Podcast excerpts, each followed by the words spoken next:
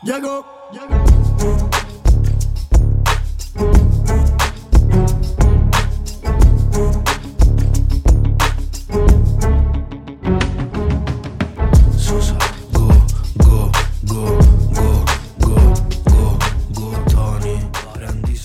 Il Monday Night ci regala una partita cruciale, il quale responso accontenta, oltre che l'Atalanta, la Lazio e le due squadre milanesi. La Roma si ferma e la Dea avanza, prende fiducia e affila le lance per la battaglia finale. Un solo brivido, come canta lo spettatore Blanco, con il gol di Pellegrini al minuto 83. Poi solo tanta Atalanta. Da capire se fosse più ubriaco il cantante sopracitato presente allo stadio Rui Patricio in occasione del terzo gol regalato agli avversari. Sta di fatto che, cara Catalina, c'è stata troppa Atalanta per questa Roma e aggiungerei finalmente. Decisamente si va a dormire contenti dopo un bel risultato, anche se comunque si potrebbe dire qualcosa su come è stato ottenuto questo risultato. Come si è ottenuto? Eh, Secondo me dovremmo commentare due partite differenti. La prima, quella del primo tempo, in cui ho visto due squadre con così tanti, che hanno fatto così tanti falli, così tante zappate, che quando torno in Friuli a vedere le partite di terza categoria sono più aggraziati. Sinceramente non erano partite di Serie A.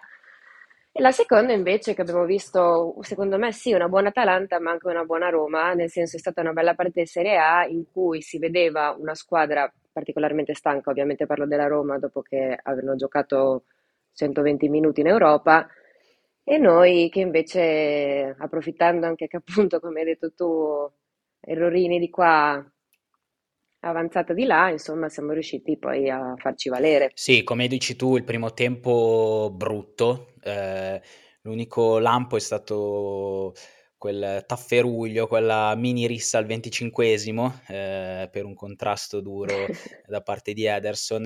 Poi in realtà il tuo amato Giorgio Scalvini eh, verso fine del primo tempo fa un anticipo su un pressing altissimo poi fa una giocata, un dribbling da trequartista, serve Zapata, che ieri finalmente ha fatto vedere di che pasta è fatto, poi serve, serve Pasalic che di sinistro fa un gol magnifico. Quindi, come dici te, primo tempo noioso, ma una grande azione dell'Atalanta che con quel gol lì a fine primo tempo poi non dico che si è messa il risultato in tasca, però ha fatto capire che, che ieri l'Atalanta aveva tanta voglia di vincere. La Roma con, con una rosa eh, molto consistente, eh, devo dire, perché eh, tra Zaleschi, Solbakken, eh, Llorente mh, ha molta panchina, cosa che tante squadre in Italia non hanno.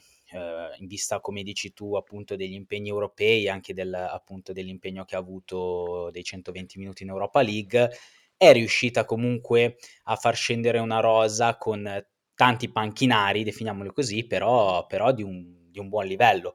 Poi anche durante la partita altri infortuni, anche il solito di Bala, però la Roma è lì ma non riesce a esprimere gioco, si sa, le squadre di Mourinho poco gioco e alla fine, ripeto, troppa Atalanta per questa Roma. Concordo con te, nel senso che sì, la Roma ha, una- ha avuto una buona panchina, ha fatto scendere una buona rosa in campo nonostante eh, appunto Europa, eh, turnover, eccetera. Ammetto però comunque che si hanno anche fatto notare il fatto che non fossero i- magari i soliti titolari, il fatto che comunque effettivamente si è vista una Roma più affaticata, non dal punto di vista di stanchezza, proprio magari di tecnica, un po' faceva fatica. Io però quello che dico è che ci hanno messo in difficoltà e qui infatti noi non avevamo scuse, noi non abbiamo altri impegni, noi dobbiamo dare il 100% in questo campionato e sinceramente ci hanno messo in difficoltà. Appunto, troppa Atalanta, abbiamo avuto comunque delle buone uscite come appunto Zapata, sono stata molto contenta di vedere che finalmente si sta facendo vedere, sta facendo vedere quello che è perché è un buon giocatore, solo che mh, tra, tra infortuni, tra una cosa e l'altra, ultimamente sta facendo fatica a farsi vedere, sono stata contenta di come ha giocato. Ovviamente si è brillato l'azione di Scalvini che poi è stata conclusa da Pasalic per andare a finire il primo tempo in vantaggio è sempre una buona cosa, fa mettere i giocatori ehm, in una buona idea, in una buona, come si può dire, ehm, sì, in un buon mood, nel senso per poi continuare e cercare di andare sempre meglio nel, meglio nel secondo. Devo dire comunque che alla fine noi abbiamo finito la partita 3-1, che secondo me fa sembrare un po' diverso di quello che è. Alla fine, se conti, il terzo gol è stato fatto solo per una grandissima paperata di Rui Patricio. E quindi alla fine noi comunque... C'è stato anche un palo della Roma Eh, su punizione che ha eh, rischiato sì, di, di riaprire un loro, po' la partita.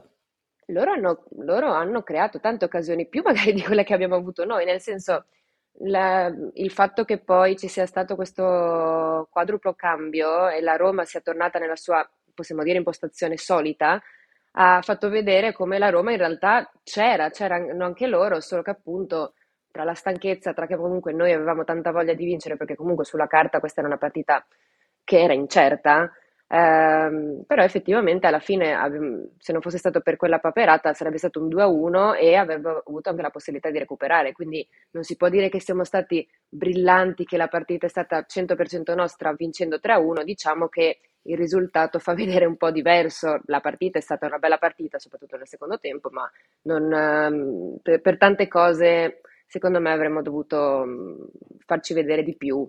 Eh, non mi è piaciuto il gioco al 100%, ovviamente comunque si sono contento del risultato, quindi Quando dico troppa Atalanta per, per questa Roma, eh, sicuramente intendo sul piano eh, fisico. Mm, si vedeva che, che i giocatori dell'Atalanta ne avevano di più della Roma. Come dici tu, in realtà forse è, è un risultato bugiardo perché la Roma ha rischiato di pareggiarla, ha rischiato di, eh, di fare risultato, però non mi ha dato mai l'idea eh, che la Roma potesse sovrastare l'Atalanta, ripeto, soprattutto dal punto di vista fisico e soprattutto a centrocampo.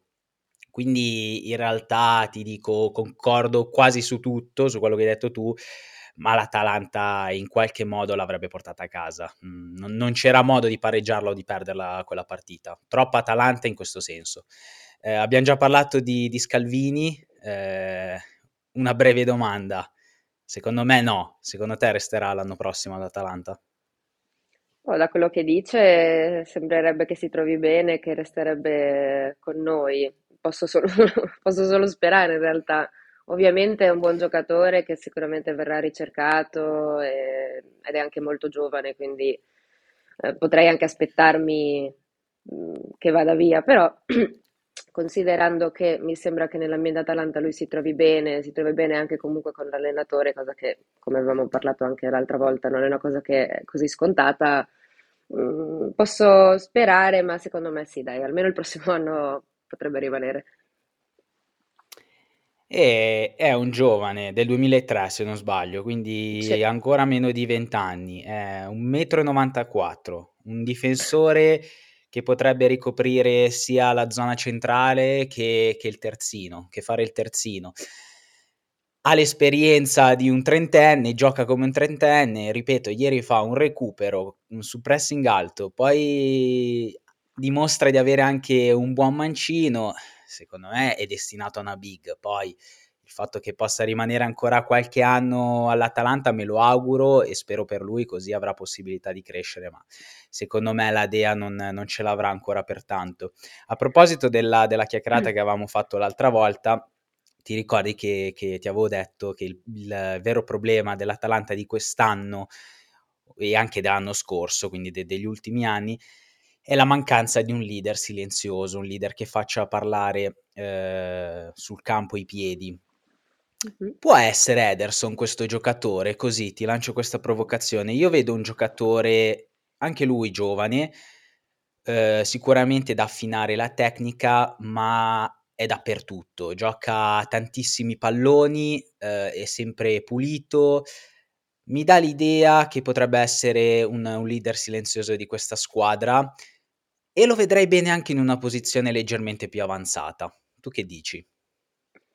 Allora, sì, mm, no, la vedo su due punti di vista. Dal punto di vista personale, pure prettamente personale, non so, Ederson non mi dà quell'idea, ma semplicemente perché, appunto, come dici tu, magari un leader silenzioso non è uno che si fa tanto vedere, ma piuttosto è lì che deve cercare di dare una mano. Però effettivamente, più si va avanti, questo invece dal mio altro punto di vista, dal punto di vista più tecnico, eccetera, vedo come sta crescendo, come è sempre a sostenere qualsiasi punto del gioco mh, ha bisogno di crescere, su quello non si può dire perché comunque eh, per essere il leader deve comunque anche avere una, affinare una buona tecnica, essere, insomma, deve ancora crescere, però come dici tu sì, potrebbe essere il suo ruolo magari in un futuro se continua così, perché effettivamente uh, fa il suo gioco, è sempre a sostenere gli altri, insomma fa il suo. Guarda, io sono stato lungimirante su, su Benasser quando arrivò al Milan, eh, soffrì molto l'ambiente Milan, l'approdo al Milan e tutti già lo davano per, per bidone. Io in realtà vedevo tanto in lui, vedevo tanta tecnica, tantissima corsa, tantissima interdizione e quando hai così tante caratteristiche, prima o poi esce fuori, no, il giocatore che c'è, esce fuori la leader tecnica la leadership tecnica. E secondo me Ederson potrebbe essere un giocatore simile, deve crescere, ha approdato da pochissimo eh, nel campionato sì. italiano, solo l'anno scorso alla Salernitana. Io sono dell'idea, poi tra qualche anno magari la storia mi darà ragione, che Ederson sarà uno dei centrocampisti più, più preziosi del nostro campionato.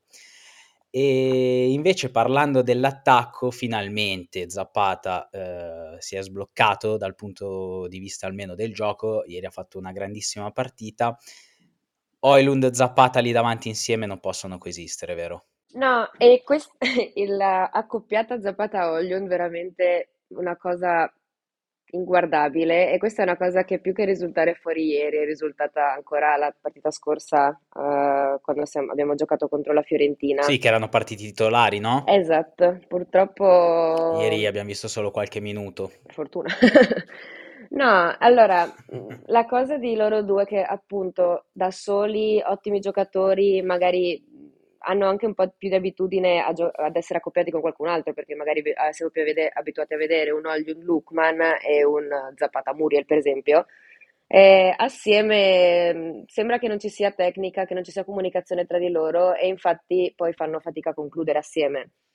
Eh, si può sperare che magari, se anche parlando anche di, di gente che va via, se Oljun rimarrà, eh, magari possiamo sperare che com- comincino a lavorare assieme, a comunicare un po' di più e che poi possano essere un buon attacco perché comunque sono due giocatori preziosi che giocano molto bene, però secondo me sono anche tanto diversi e quindi eh, adesso, adesso, come adesso proprio vederli assieme non, non porta a niente, magari più avanti. Troppo simili e troppo diversi, ecco, mm, diciamo così. Ecco. Ora per concludere, eh, la partita di ieri sera è stata fondamentale per, per, la corsa Europa. Penso che davvero di questa partita se ne parlerà a fine stagione perché oggi come oggi, a sette giornate dalla conclusione del campionato, ci sono eh, sei squadre nel giro di meno di 10 punti, 9 punti, perché c'è la Lazio seconda a 61, in mezzo Juve, Milan, Roma, Inter e l'Atalanta al settimo posto a 52 punti. Solita cantilena, dobbiamo un attimo accantonare il discorso Juve perché sarà fino a fine stagione un punto di domanda, ma la zona Champions, Europa League e Conference, quindi tutta la zona Europa è fitta e sarà un grosso punto di domanda. Oltretutto con questo calendario misto, eh, questo nuovo progetto avviato da quest'anno, fa sì che, che tutte le squadre siano bilanciate perché Atalanta-Juve, Inter-Atalanta. Uh-huh. Invece dall'altra parte ci sarà Roma-Milan e Roma-Inter. Quindi ci sono tutte le sfide importanti, tra di loro si sfidano. Chi l'avrà vinta? Boh, io ad oggi non saprei dirtelo. Veramente... Eh, non so, parlare di Europa mi, sempre mi emoziona un po', perché secondo me per quanto riguarda, ovviamente da Atalantina dico, secondo me ce lo meritiamo sto anno, però appunto siamo tutti lì e quindi dobbiamo cercare di dare il massimo, cercare di non di giocare come magari appunto ci siamo fatti vedere ieri, piuttosto quando magari come quando abbiamo giocato contro il Bologna, che vabbè, stendo un velo pietoso, non ne voglio mai più parlare, o contro la Fiorentina, che comunque è stato un pareggio, insomma, un po', un po così. Oh. Ma qual è la zona che, che, più gli compete all'Atalanta? Perché l'abbiamo vista in grandi palcoscenici, in primis eh, giocare contro il Real Madrid, forse l'Europa League. Io direi Europa League, sì sì, assolutamente. Forse zona Champions, oddio, mm, non, non so, vedo che comunque ancora, dato come stavo dicendo prima, facciamo un po' di fatica su certe cose, forse così in alto no, però una buona zona Europa secondo me, Europa League secondo me eh, possiamo puntare senza problemi. Vedremo, vedremo, ci divertiremo. Sicuramente questa corsa Europa in sette giornate ci regalerà tantissime soddisfazioni e tantissimo divertimento. Grazie Catalina, alla prossima e buona giornata. Grazie, buona giornata. Volevo fare il boss, ma quale rap? Orologi d'oro con i soldi della trap Volevo fare il narcos, ma quale gang? Dico cose crude mentre mangio crudité Volevo fare il boss, ma quale rap?